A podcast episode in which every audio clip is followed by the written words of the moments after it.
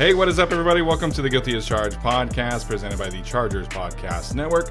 My name is Steven, and I am the host as always. And joining me is my guy Tyler. Tyler, what's up, man? How you doing tonight? I'm doing great, man. You know what's better than losing? Uh, winning. Uh, winning is great, and winning two in a row is awesome. So nice to just be here after two wins. I could get used to this. And hey, guess what? You can't lose on a bye week, so we're doing great. No, can't lose on a bye week can get healthy on a bye week. Hopefully, that's what's happening this week. So, uh, definitely got some injury stuff that we can potentially dive into today. Um, we're gonna kind of jump back uh, a little bit towards the uh, Chargers and Raiders game. Have some kind of final wrap up coverage from that, and then we're gonna, gonna kind of uh, zoom out and kind of evaluate the Chargers where they're at after four games. This is when the Chargers are going to self scout a little bit. Um, you know, like I mentioned, of course they'll try and get healthy, but dive into some tendencies, dive into who has stood out, dive into who, uh, you know, what kind of needs to go right for this team going forward. And uh, should be a lot of fun. Should be a good conversation. Before we get started, uh, Tyler and I are fans of the team, just like you guys are. We've been given this platform by the team and are very grateful to uh, have this platform and share our opinions. At the end of the day, what we share on the show is that it is our opinions first and foremost and what we share on the show is not always reflective of the opinions of the Chargers organization themselves. Uh, they are. It's just me and Tyler here. We we have this platform, and we're very grateful to be on it. And uh, you know, we're going to dive into this game first and foremost, and then, uh, like I said, zoom out a little bit here. Um, all right, Tyler. So we're uh, recording this on Tuesday night. We've had some time to kind of simmer and, and reflect on the Chargers' win over the Raiders. You mentioned two wins in a row for this team.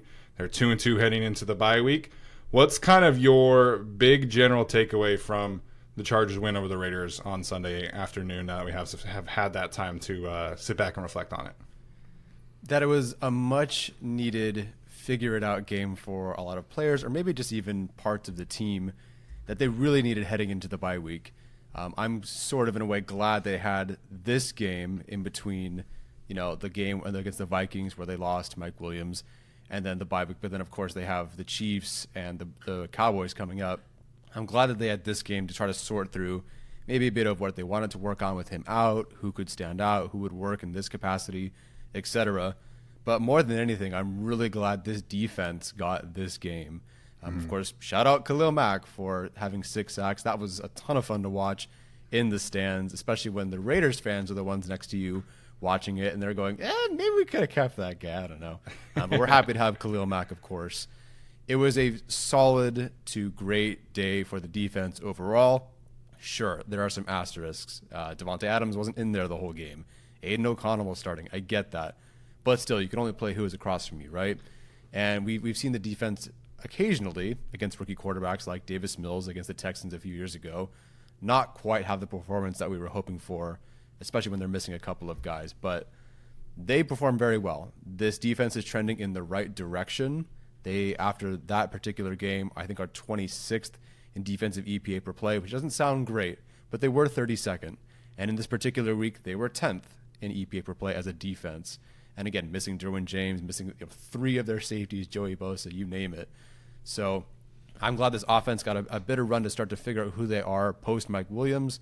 And I'm really glad to see that this defense starting to build momentum. They, they finished the game against the Vikings, and then I think this was their, I mean, easily their best defensive performance overall.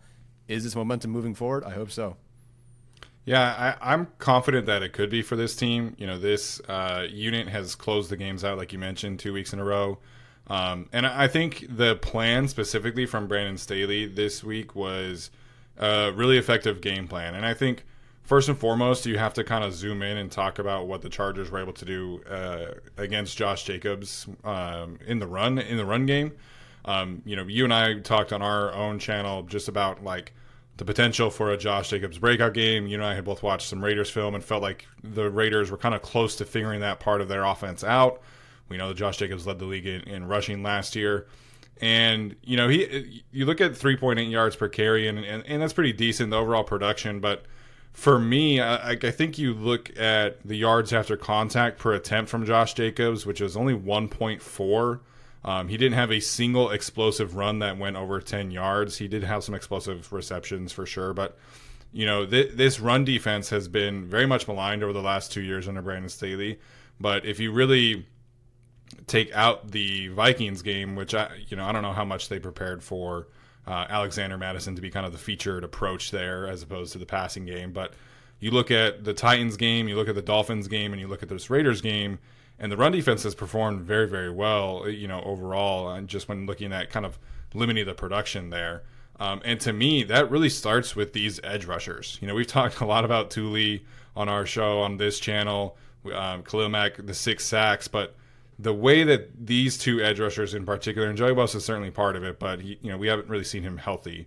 Um, the way that Tuli and Khalil Mack are defending the run is such a treat to see because you know there are so many star pass rushers out in the league where they're pass rushers first and run defenders second. And the way that these two are playing against the run is really setting the tone for them. You know, the second play of the game, the Raiders ran a GT counter, which is, um, you know, they pulled the the fullback who they had motioned over to kind of a tight end formation, and then their uh, their left guard, and uh, Khalil kind of washes down and essentially erases both of the pulling players and gave Josh Jacobs zero space. Khalil was able to finish off the play, but if he hadn't, Eric Kendricks was right there. Tuli was chasing down from the backside. And it's just like all the dirty work that these two edge rushers are doing that really stands out to me when I watch the tape. You look at the numbers. Tuli Tuipulotu is tied for second in the league in run stops among edge rushers. He has the third highest run stop percentage. Khalil Mack is not very far behind. So that to me, it was the kind of the point of emphasis from Khalil, from Joey, from Tuli in training camp.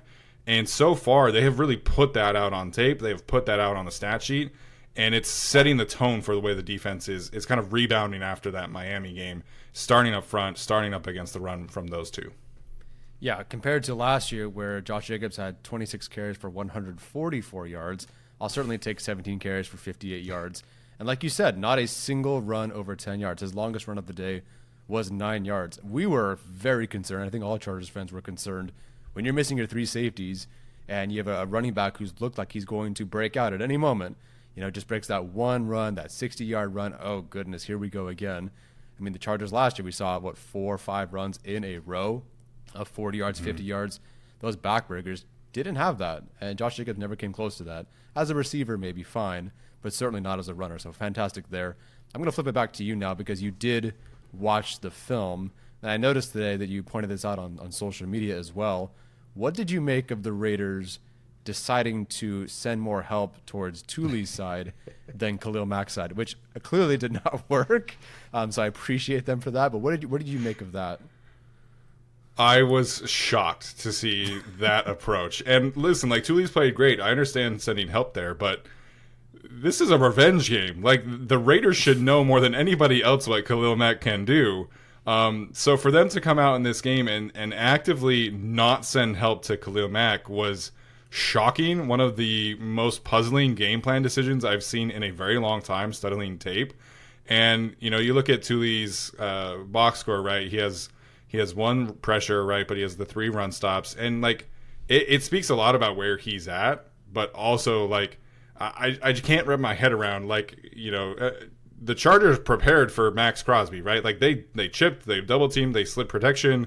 That's what you have to do against these guys. So um, the fact that Khalil Mack has the six sacks he has the nine pressures or ten pressures depending on what kind of uh, source you're coming from against the Raiders and they were not sending help his way was was shocking I couldn't believe my eyes when I was watching how much help they were sending towards Tuli and nothing towards Khalil. It, it was very, very surprising. Well, just let me know where I have to send the fruit basket, the flowers, wherever. I appreciate that. You keep game planning. We'll see you in a few weeks. Uh, Steven, after rewatching the tape, what is your big takeaway from this game? Yeah, my big takeaway is the way that Kellen Moore kind of came out and established a rhythm was really fun to watch in the first half. You know, the, the second half, I think rightfully so, you can can criticize a little bit. Um, some of that is is the Justin Herbert injury, um, the Justin Herbert interception, which I did not love that decision that he made to throw that football. But the way that Kellen Moore came out in the first half, you get the creative touches towards Derius Davis, you get some screens, you get some deep passes. I just really loved the balance that Kellen Moore came out with in this in this first half. And like you mentioned, you know, kind of to start the show, trying to figure out what works and what doesn't without Mike Williams, without Corey Linsley. Um, one of the little changes that I really liked is that they have been so downhill heavy and I think they were really intentional about attacking the second levels and third levels of the Raiders defense in the run game. They were active, actively trying to get the linebackers and the safeties and the corners to be the ones who had to come up and tackle uh, Joshua Kelley, Isaiah Spiller, and it was very intentional uh, in that in that way. They did some quick option passes, but you know, in the first game against Miami, they would motion the tight end to kind of kind of an, an H back setting, and they would run Y insert zone, and it was a downhill approach. It was a great way to get these tight ends moving. They've really started to branch off of that look, and you could tell that the Raiders were prepared for them to motion the tight end and run downhill. Well, this game they did some counter concepts. They did, they did they did the toss concepts. So you know, I just love the the overall approach to the game plan, and it shows that Kellen Moore is adapting the offense. He's you know um, coming out with plans to catch other defenses off guard. And there are certainly some things that you can criticize of the Kellen Moore offense so far. Um, but I just have really enjoyed watching his game plans and the way that he approaches the first half every single week because you can tell that there's always a plan of attack there's always a way for him to catch opposing defenses off guard, and that was a real treat to watch on tape uh, uh, against the the Raiders on Sunday.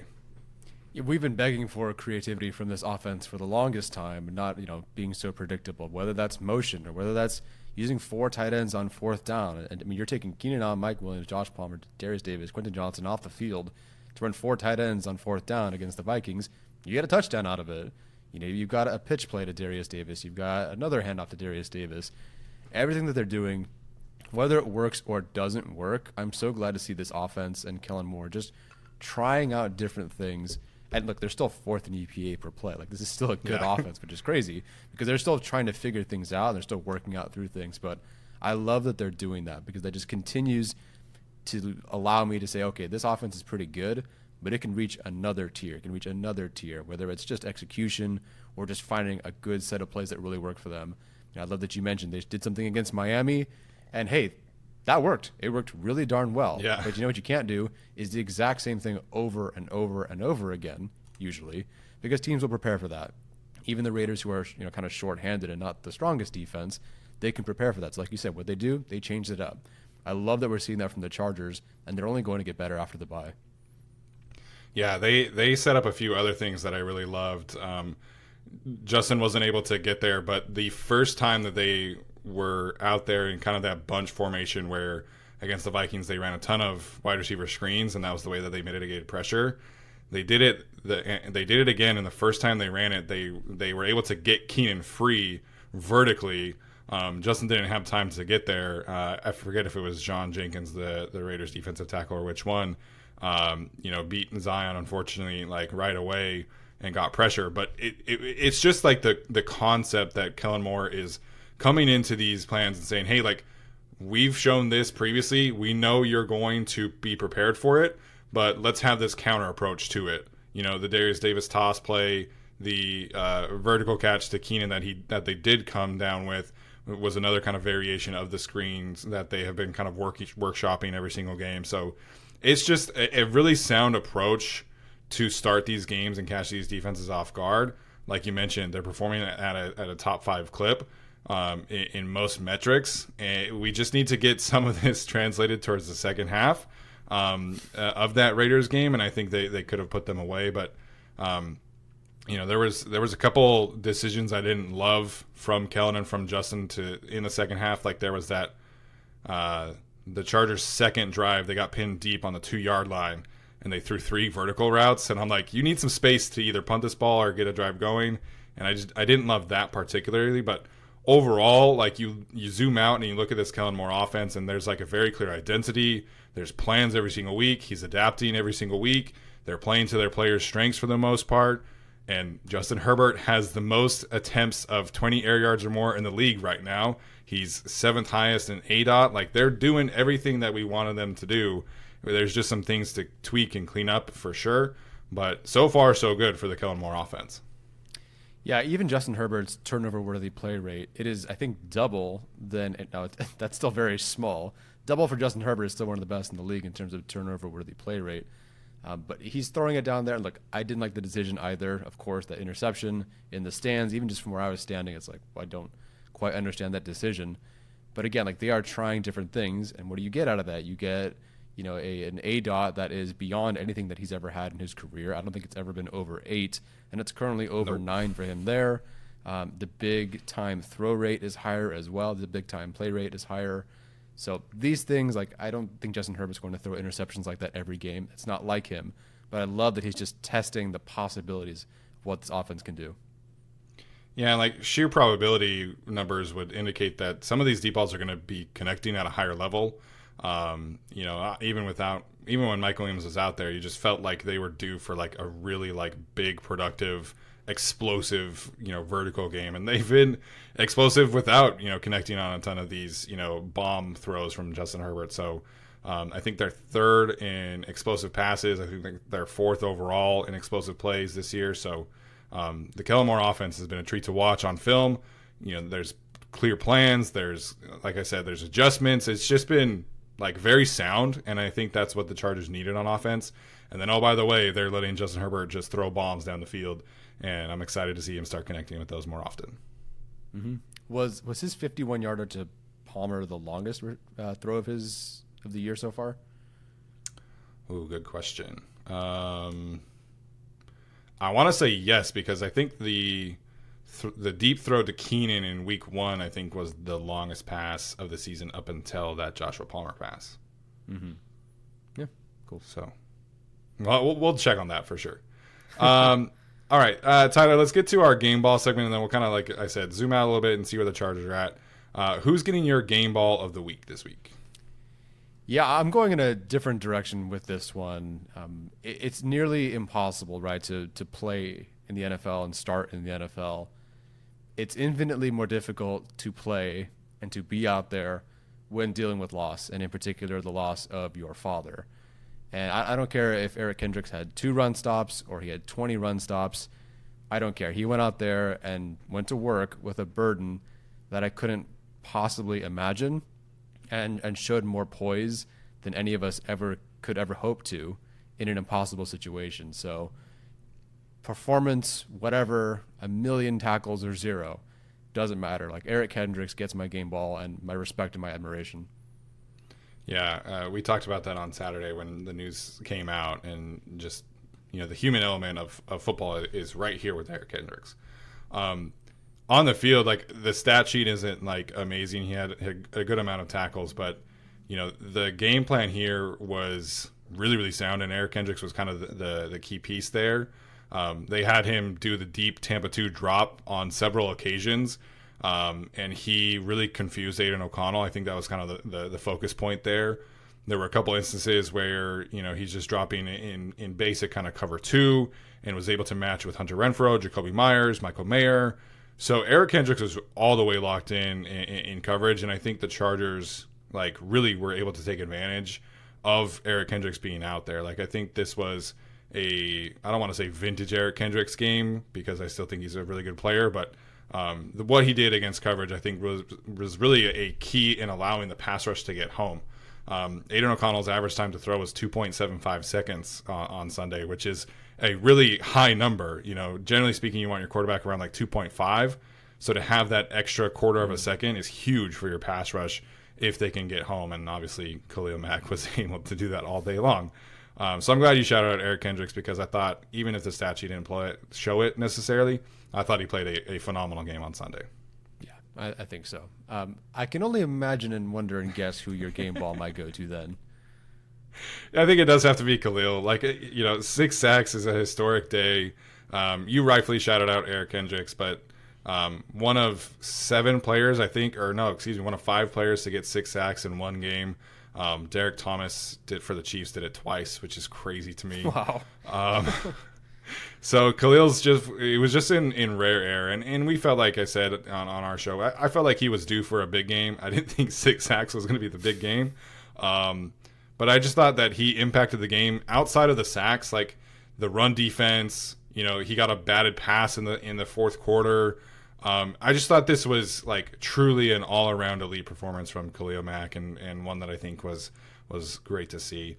I will say, like on a lower level, the the Chargers are dealing with some injuries, obviously, and I thought Dean Marlowe looked really good uh, on tape. I thought he did some fantastic things back there. He had a couple chances on the football. I'm sure he wishes that he was he would have been able to come down with those, but he got his hands on the football twice. He had a couple run stops. He played the run well. I think they really trusted him in the deep part of the field too, and and he was really able to to read and react at a high level. So, you know, on a on a smaller level, uh, you know, it's hard to to beat out some some all time performances, but. Dean Marlowe stepped up in a big, big way for this team without Derwin James, Alohi Gilman, JT Woods, and uh, you know they're gonna they're gonna need him for the next few weeks as well after the bye because uh, JT Woods is on the uh, non-football illness list. Alohi's banged up, Derwin's banged up, so they're going to need Dean Marlowe, and I think that he definitely showed some good things on tape. Yeah, what a pleasant surprise. I mean, you, you never knew, and this this really felt like the here comes Davante Adams sort of game. Or here comes Jakobi Meyers breaks out or whatever. And I think the longest pass completed was 25 yards, which is sure technically still an explosive pass, but you know what? It's not. It's not 40. It's not 50. Um, it's not one of those game breaker big passes they've allowed. And Dean Marlowe is a huge part of that. I know the PFF has him. I think it had zero passes broken up. I could have sworn there was more than that. I could have sworn he was mm. in on more than that. So him protecting the post uh, was phenomenal, and I was honestly surprised, pleasantly surprised, to see him out there and playing so well. Because again, you you have a lot on your plate after the bye, and if he can play like that and just protect the post, kind of in a way you haven't really seen since like it felt very Tre Boston-y, you know, to me the way he was protecting Ooh. the post. Um, Love that. Not that that's very long ago, but that's kind of how it felt. You know, like he's always the security guy back there. Um, so had to have that from a guy who was just brought to the practice squad um, a month ago or whatever is really impressive. Yeah, I thought he played well. I thought um, Will Clapp played pretty well too. I know people were, were worried about that. Um, I thought Will Clapp deserved a shout out too. So, um, so good depth players. I think you know the, the team obviously needs these guys to to play well without some of their star players, and I thought some of them had some really good moments on on Sunday.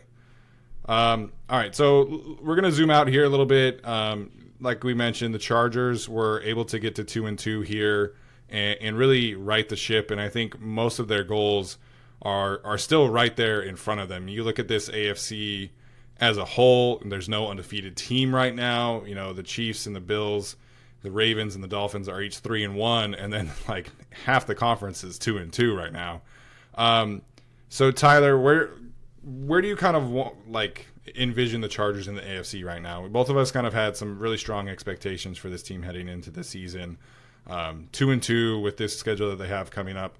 What where do you kind of see the Chargers fitting in from an AFC perspective? So before the season, I predicted they would not win the division, but they would be one of the I think the fifth or sixth seed uh, in the AFC, and I definitely think that is still in play. Unfortunately, right now the Chiefs are still one of the class teams in the AFC. And again, I, until they collapse for whatever reason, I'm going to continue to assume that they're going to win the West. And they are 3 and 1, and they are leading the West right now. Again, no surprise. I think the Chargers, in terms of the games that they won and the games versus the games that they played, I th- would have loved to see them be 3 and 1 at this point. Lose to one of the Dolphins or the Titans, but handle business against the Vikings and the Raiders. 2 and 2 isn't terrible. Um, what I think really benefits them the most isn't necessarily where they're at as much as other teams. I think that, for example, the Jets losing Aaron Rodgers five minutes into a game helps them tremendously when it comes to that game. If you had asked me right now, looking at the Chargers as they were, as we've watched them, if they had Aaron Rodgers, and we're going to assume that he played well, would they beat the Jets? I'd say no. But with Zach Wilson out there, you feel a lot better. Now, that team's still going to fight, don't get me wrong but it just helps that much. The Bengals are definitely not the team that they were hoping to be this season at all. Uh, and they are potentially just out of the postseason picture as is. So I think the Chargers are in a really good spot. One, because I think they're building some momentum, even with some injuries, um, although they will get some guys back after the bye.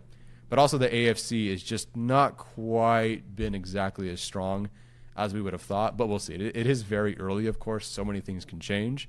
But I like where the Chargers are at right now. And teams like the Steelers and the Jaguars mm-hmm. this week that are ahead of them in the sixth and the eighth seed they are playing some difficult teams this week. Or yeah, this week. So the Jaguars are playing the Bills this week. The Ravens are playing the Steelers this week. And I think those two teams in front of the Chargers will both lose. And again, I think that'll benefit the team. Although again, the Chargers don't win, so they don't get a win here, but they might get some help in the long run. Yeah, I, th- I, think the biggest thing that's benefited the Chargers that's outside of their control is how the AFC North has looked so far. Um, you know, I, I, think I was bullish on the, the Steelers as, as a casual fan. I loved what they did in the draft, and you know, Mike Tomlin is is just such a, a great coach. But you know, they have been one of the worst offenses in the league through four weeks.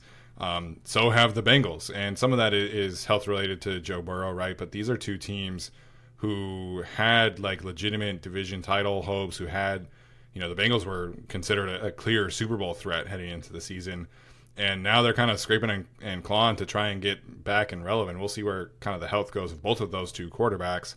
Um, but you look at the Bengals right now, and they they kind of got like their butts kicked against the Titans, and you know we saw the Chargers uh, against the Titans a few weeks ago, and to lose that game as a Bengals fan, you know, twenty seven to three, like that's that's got to be pretty disheartening for the way that that went down. Uh, vintage Derrick Henry performance, you know, which against the Bengals defense you didn't really see coming. So those two teams being it, it kind of stuck in the mud as, as as they are is is very beneficial for the Chargers. You mentioned the Jets. Aaron Rodgers reportedly says he's going to play again. I don't I don't know if that's I don't know where that's going to end up, but um, weirdly enough, like the AFC South is is kind of good right now. I mean, the the Colts are two and two, the Texans are two and two, the Jags are two and two. So I think the AFC is still pretty muddy as we thought it would be. It's just kind of like different teams you feel better about right now. But I think the Chargers have this opportunity ahead of them to really gain some separation. Um, you know, I, am worried about the Cowboys, right? I think the Cowboys defense is fantastic. But the Cowboys play the 49ers this week. Um, it's a primetime game, and they're going to have a semi short week, you know, playing with the, the Chargers next Monday after that. Um, you know, that's kind of a, a schedule favor for the Chargers after a bye week. So you have this opportunity against the Cowboys and then against the Chiefs to really start creating some, some separation from those other teams that that we're talking about that are kind of struggling right now. So if you can get to three and three, if you can get to if you can get to four and two, then I think the Chargers can really like create some true true momentum and and you know still reach their potential this year. I mean, if they can even get one of the wins against the Cowboys or Chiefs, like that is incredibly impressive. I know no one's going to love three and three, but you go one and one in those games, and you're feeling pretty good against the Cowboys, who are an excellent team. They're much better when they're healthy, believe it or not.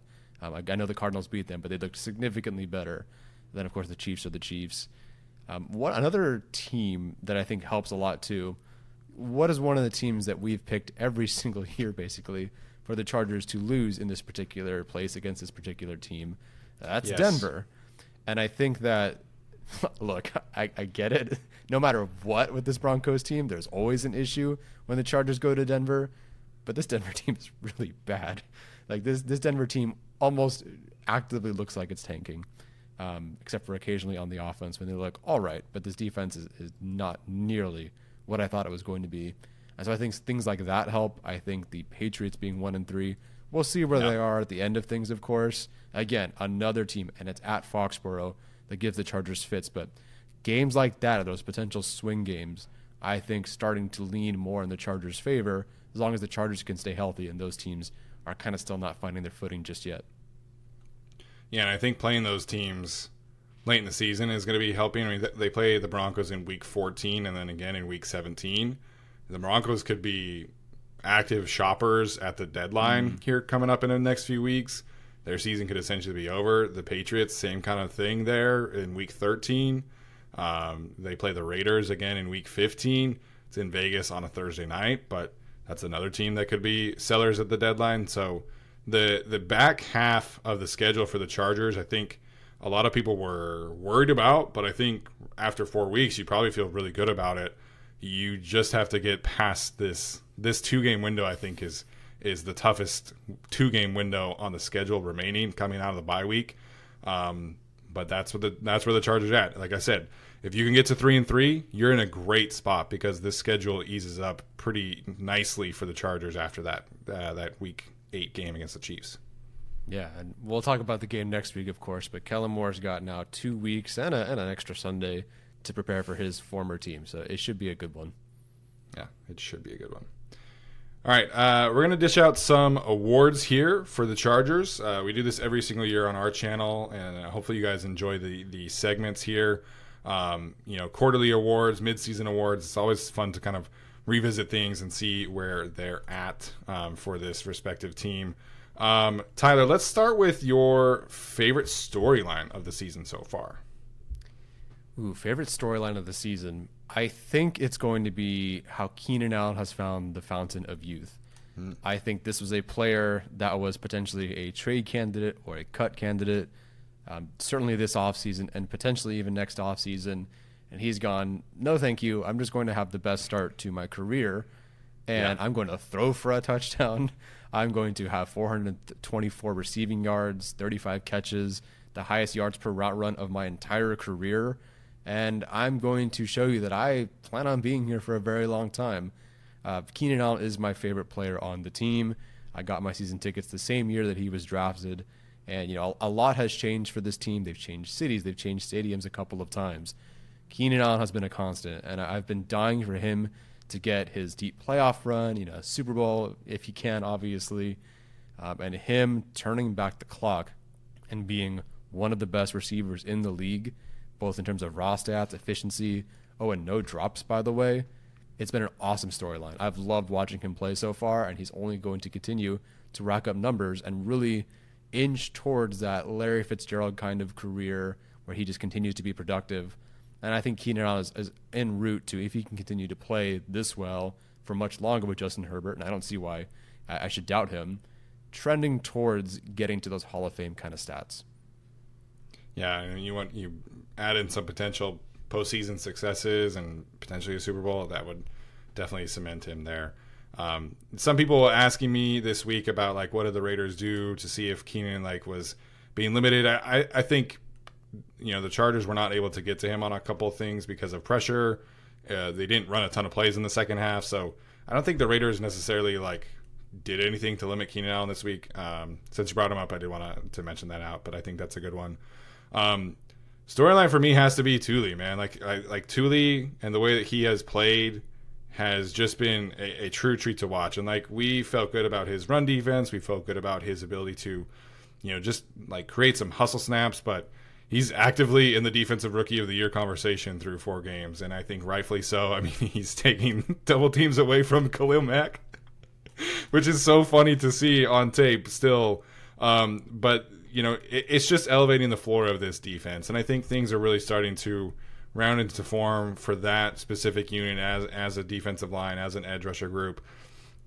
So what Tuli is doing right now for me has to be my favorite storyline. You and I have been discussing different awards we could hand out today.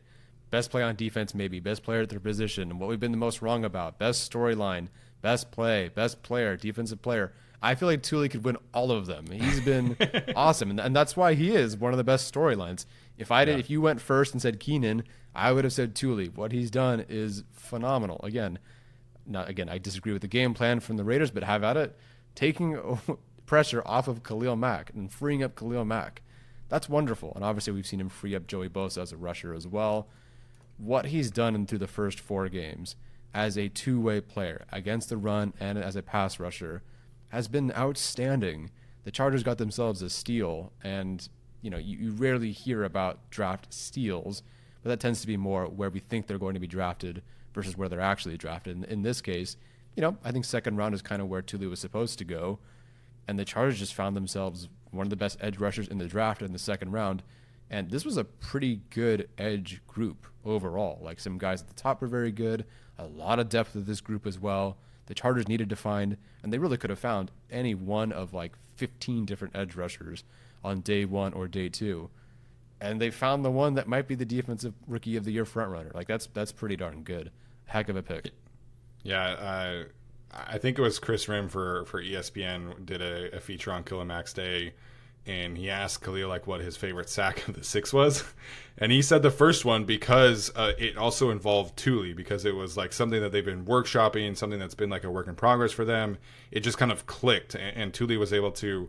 Um, you know, take both of the the Raiders blockers with him, and then freed up Khalil for for a really nasty loop and finish. And um, this trio, and really, you know, Chris Rumph in here as well, you can really tell that they all just feed off of each other. You know, Joey Bosa gets that sack against the Vikings and gives a, a huge running hug to Tuli, right? This week, Tuli gets a run stop and he and he does his he does his T right, and you see Khalil Mack right behind him doing the T also. I, and I just I love that. You know, seeing the camaraderie of this group has really stood out to me. They love playing with each other. That the energy that they all bring just feeds off of each other, and Tuli's taking attention away from them. They're taking away attention from Tuli, and it just it just works. Like the three of them it just works so well. And once Joey gets healthy, like I think really this edge rusher group is is going to be pretty scary once we get to that point. Yeah, that's that's disgusting. So we, we've now had the Mack six sack game. We've had Tuli be excellent throughout the year. Joey Bosa has had some great moments, but limited. And they're all going to be back after the bye. It seems like they're all going to be back and as healthy as they could be after the bye. That's going to be nasty. We'll see if Kansas City uh, enjoys their regrets, maybe perhaps their decisions at tackle, and we'll see what they got. Um, that yeah. I could see them having a huge game that one. For sure, for sure. All right, uh, let's do uh, best play on offense, Tyler. I think for me, um, my choice is pretty clear. I think that you have to go with the double pass. I think that's been something that we've been waiting for. You know, Keenan has been talking about how much he wants to throw a touchdown pass for the last few years. Um, it obviously coming in the game that Mike Williams becomes injured, I think just only adds to that. Um, but kind of harkening back here, it was something that the team was setting up and setting up and setting up. And then right as they did it, you knew that they were going to hit on it. Frankly, Keenan could have thrown a touchdown to Joshua Palmer in that instance. They were both wide open and, and a ton of grass to run. So um, super cool moment. I think, you know, looking back on it, obviously means more because of Mike. Um, you know, getting that touchdown in that game that he gets injured. Um, but it's just been something that has been building for years, and for this offense specifically, like they've been really kind of harping in on that specific look. So, double pass for me, best play on offense so far. I love that. I love that. Josh Palmer and Mike Williams are so wide open that Keenan Allen had to read the defense, or no defense, yeah. but he had to like make a decision of which wide open person he was going to throw it to. Like you talked about, the, the offense set that up in the same way they set up um, the touchdown pass to Keenan in the Titans game, um, off of throwing it off to Mike usually on a screen. Oops, there goes Keenan on that way. Set up a screen this way. Oh, we're throwing to Mike Williams this way. Love that. That's a fantastic one. That was going to be one of my choices for sure. Um, for me, it's, it's a bit recency bias, I guess. But the the fadeaway three pointer, whatever you want to call it, not necessarily a game winner, but the game ender from Justin Herbert against the Las Vegas Raiders. I mean, and this and the story was perfect, right? Like, is he clutch? Is he not? I don't know. Oh, national media. um, it was the throw of the day with the game on the line, third and ten, backed up at your own eleven. Raiders fans are getting loud. There's no Mike Williams to help you. There's no Mike Williams to like go catch that phenomenal pass, right? No Corey Linsley to protect you. No Austin Ekeler as your security outlet. You've got a, a fractured finger or whatever it was. You're the AFC West rival across from you. You've got to get it done. There was pressure in his face. Moved up, flicked it through it like it was nothing. And watching that from the stands, from my side, we were in that end zone, and you're just going, no way. Did he just hit this? Boom. Throws it to Josh Palmer. Sideline goes wild. Crowd goes wild. And I really thought that the Raiders were gaining momentum to go win that game. And Herbert went, nah, don't worry about it. Throws it 51 yards, game over. And I, that was my favorite play on offense so far this season. Yeah, cool as the other side of the pillow, man. That was so just much fun to watch on tape. It was great to watch in on TV too.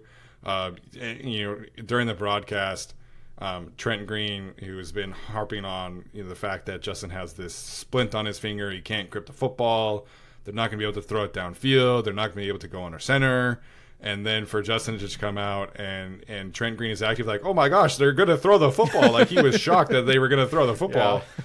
And uh, Justin just dropped a dime, you know, 50 yards in the air to, to Joshua Palmer. So just like casual pocket management. That was that was a great one, and I think uh, very deserving of best play on offense. Mm-hmm. All right, so let's do uh, best play on defense. What's your choice here? So I'm going to go recency bias again, and I'm going to go with Asante Samuel Jr.'s pick against the Raiders in the game that we just saw. I'm sure, we said all the things, you know, um, AFC West, rivals, all that sort of thing. But I've been talking about this defense, and in particular, how we as fans in the stands need something to believe in. And we need to believe that this defense is going to get it done in the end. You know, the more belief we have that they're going to come up with a big play, the more we're going to cheer, the more we're going to, you know, support the team as much as we can and show up to these games. And again, believe. There's a feeling in the stands, even if nobody says it, that, you know, Justin Herbert will get it done, or you know, maybe the defense isn't going to hold in this particular spot. We've needed some positive momentum that this defense is going to hold. And again, I thought the Raiders were going to go and win that game. And Asante Samuel Jr. steps in front of the pass and gets an interception. And, you know, maybe we won't talk about uh, the run back or the, the lack of run back, I'll say that much. But in that moment, and it's very different when you're sitting in the stands, there's an exhale and a sort of a different kind of like exclamation that you make when there's relief and you realize like you were so nervous and so tense because you thought, oh my gosh, the Chargers might lose this game because here come the Raiders and they're moving. The exhale and the excitement following that interception and turning to my mom to my left and giving her a huge hug and jumping up and down. That was the play on defense for me of the year. One, because it did help the Chargers beat the Raiders, and two, because we believed like we we we started to believe, you know, the defense can get it done because Asante Samuel Jr. picked it off, and so now just again, the next time we see the Chargers live, it'll be the next game against the Cowboys, and maybe we'll cheer just that much harder, that much louder, because you know what? Even if the, the other team, the Cowboys, gets right to the three yard line, we still have a chance. And look, I mean, like the previous week, the Vikings, they got to the one yard line, and the Chargers kept them out. And this time, the Raiders were almost there to tie this game up, and the Chargers got the interception. So to me, that that belief, building that belief, is so huge for this team and for fans. Yeah, you want to talk about uh, things you can believe in. The Chargers right now in the red zone are performing at a really high level on both sides of the football. Um, in the last three games, the Chargers are only allowing a, a red zone touchdown on 40 46% of their respective drives. That's eighth best in the league right now. And uh, you know, credit to Brandon Staley's unit, man. They've really stepped up and answered calls in the red zone and come up with crucial, crucial, you know, plays uh, to win these games. And you want to talk about Asante's play? Like I, I think Kenneth Murray's interception is right there with it too. Um, something that you know Daniel Popper wrote about was that Nick Niemann had prepared and prepared. They saw this look on film and they were waiting for it and waiting for it all game long. And then the Vikings finally go to it and Nick Niemann makes a play on the football, bats it back to JT Woods, who who bats it back to Kenneth Murray, and you know it, it just was the again building things. I think is something that we've kind of talked about today on this show. Um, everything was building towards that specific moment because the Chargers were so prepared for that specific look that the Vikings ran so frequently, and they finally went to it in, in literally with the game on the line and Nick Niemann read it out perfectly. Made a great play on the football um, in place of Eric Kendricks, who is dealing with all this stuff with his dad and, and not able to play in Minnesota. Um, so it's these role players got to step up in these key moments. Nick Niemann did that. JT Woods did that. Kenneth Murray did that, and they were able to to win that game as well. So um, again, the red zone defense has been really really solid for this team, and these plays are are specifically why they're doing what they're doing in the red zone right now.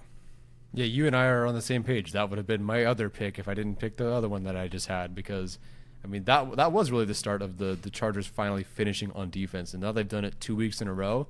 Lo and behold, they are two and zero oh during that two week span. All right, uh, let's do uh, best or biggest surprise thus far, Tyler. What's your what's your answer there? Uh, I think it has to go to Kenneth Murray, and in particular, week two and week three when he was the green dot guy, and he was again in week four, but Eric Kendricks came back. I think that I, at least, um, and many fans were unsure of how things would go with Eric Kendricks out, with Kenneth Murray getting the green dot, and Derrick Henry and Tyjae Spears next. And what did Kenneth Murray do? He had maybe the best game of his career. Brandon Staley said it's the best game he's seen from Kenneth Murray in the two and a half years that he's been here And yeah, I would certainly agree. I am pleasantly surprised by how he's played this season. Because look, there's a lot we can say about training camp and how good he looked, but that is training camp. Things can change. Not everything holds over into the regular season. But Kenneth Murray, in particular, in week two and week three, when he had to be the guy, looked really, really strong, playing downhill. You know, I think in particular, you know, statistically more productive in week two against Derrick Henry, and then you know solid in week three as well, but also came down with that week three interception and just set the tone for the Chargers defense. So the Chargers, you know, it's not close against the Titans if he's not playing well. I know they lost. Um, it's certainly, I don't think a win against the Vikings when things are close. Uh, they really needed him, and so that has been a big surprise for me. He's currently on pace for the most tackles, run stops, and pressures of his career. There we go. Love to see that one. Um, biggest surprise, I, I think Kenneth Murray's a good choice. I like there are some smaller ones that I think we could talk about, but I want to give a shout out here to Jamaree Salyer. Not because I'm necessarily like surprised that he is playing well, but the way that he has just transitioned to playing guard has been seamless. Like he is just really playing at a very very high level. There's some kind of ID issues, especially against stunts that, that need to get corrected between him and him and Trey Pipkins. Um, that was Maxx Crosby's last sack uh, uh, of the day. Um, was, was Jamaree just kind of held on for too long on that stunt. Um, gave Maxx Crosby essentially a free runway. Happened in Week One against the Dolphins, but if you just kind of isolate him in like one-on-one situations, both as a run blocker and as a pass blocker, the dude is just stonewall out there. Like he is actively shutting down these other defensive tackles. Jeffrey Simmons obviously got him a couple times. He gets everyone. He's potentially defensive player of the year right now in the NFL. Um, so the way that Jamaree has just come in and be and been such a calming presence for this team again, I, I, knew that he was good, right? We all know that Jamaree Salyer handled his business at left tackle, but the way that he's playing at guard should give Chargers fans a ton of confidence, I think, in what this offensive line can do. Uh, hopefully, when healthy, if Corey Linsley is, is able to, to come back from his uh, medical situation. Um, but Jamaree, like, he's just been nails, man. Like, he's just calm and collected out there. He has answers for what opposing defensive tackles are doing for him and if you dare and try and bull rush him, you will lose. Like he is so strong up there at the point of attack, and it's just been so much fun to watch him just step in and, and right away just be nails for this team. One of my favorite players. Jamaree, is awesome. As he said himself, the only starter on the offensive line who can go to the bank and, and pull out his entire bank account. Um, poor guy. Um, but hey, man, like, like he said, even in the interview when I interviewed him after he got drafted, like he didn't care where he got drafted, where he went he's here. He's a Charger now. He's going to give the team everything that he has. And I, I loved watching him on film in college. I loved talking to him. I've loved watching him in practice, even watching him at, at left tackle. And you know, we thought he'd be good, right? Like he was projected to be a guard, and so we thought he'd be a good guard. But there's that big switch from you just played an entire season at left tackle. Now go figure out right guard. Go flip sides and go to the interior and figure it out. And to to see and to hear that he has is awesome. And when they showed his face during the national anthem, I knew the Chargers were going to win. He just was like, Jamar is the nicest guy in the world. He's got to be like him, Joshua Kelley, mm, some of the nicest guys on the team. I'm not kidding. Get, when he gets on I'm the field, it's different, man. it's very different. Um, Sebastian Joseph Day as well. Like I, I would never cross that guy. Jamaree is awesome. Yeah, don't don't bull rush that guy. That is a former five star recruit who played at Georgia and shut down Aidan Hutchinson at tackle. Um, he is not afraid of anybody, and he'll take care of business. Yeah. All right. Well, our last one here. I, I want to frame this as more of like an outstanding player conversation. Um, mm. I think if you frame it as MVP, I think that's very clearly Justin Herbert, and this might still very well be Justin Herbert. Um, but most outstanding player, I think, uh, allows a more kind of wider scope. And you know, Justin has been awesome. We talked about him a ton on our last episode on this channel, being after the best game of his career. Um, most outstanding player to me, shocker. I'm going back to the offensive line. I'm going back to Rashawn Slater. Um, I think he had his worst game of his career against the Raiders, um, and he was still outstanding. Like it, it, he was still playing at a really, really high level. Um, you know, the things that he's able to do physically are just insane to me every single week. There was a rep where um, Maxx Crosby is trying to turn the corner and he spins on him, and Rashawn like loses a step. But then, right as Maxx Crosby is about to hit Justin Herbert, Rashawn just steps right in front of him, anchors down. You're not touching my guy. Just the recovery skills on a week to week basis are really just insane for me to watch. Um, the transition for the run scheme is an underrated storyline for him because you know it was a lot of outside zone at Northwestern. You know the, the Chargers in the first two seasons of his career, a lot of outside zone. It's a lot of giving, getting him on the movement, getting him on the edge, getting him up to the second level, and he was awesome at that. But this year they're doing a lot more gap scheme. They're doing a lot more counter. They're doing a lot more power concepts. And some draft analysts would have said, like, hey, like if you're going to get Rashawn in a power scheme, he's got to play guard. And right now he's just blocking the run at an at a, an incredible rate. Um, ESPN has him in the top 10 in, in run block win rate right now. Um, his run block grade on PFF is really high, and you see it on tape. You see him just moving folks in the game, setting the edge, sealing the backside edge. He's just doing everything that the Chargers could ask of him. And oh, by the way, like he can just be left on an island uh, against anyone. There were a couple times where the Chargers against the Raiders were max protecting, and you got a double team, a double team, a double team, and then Rashawn one on one because you know that that guy is just nails and can shut down that side. So again, I, I won't begrudge anybody for for trusting Justin Herbert and mentioning him here, but Rashawn Slater to me just is is playing at a truly like all pro level right now, and he absolutely should be recognized with that kind of honor at the end of the season. He's been lights out for this team so far.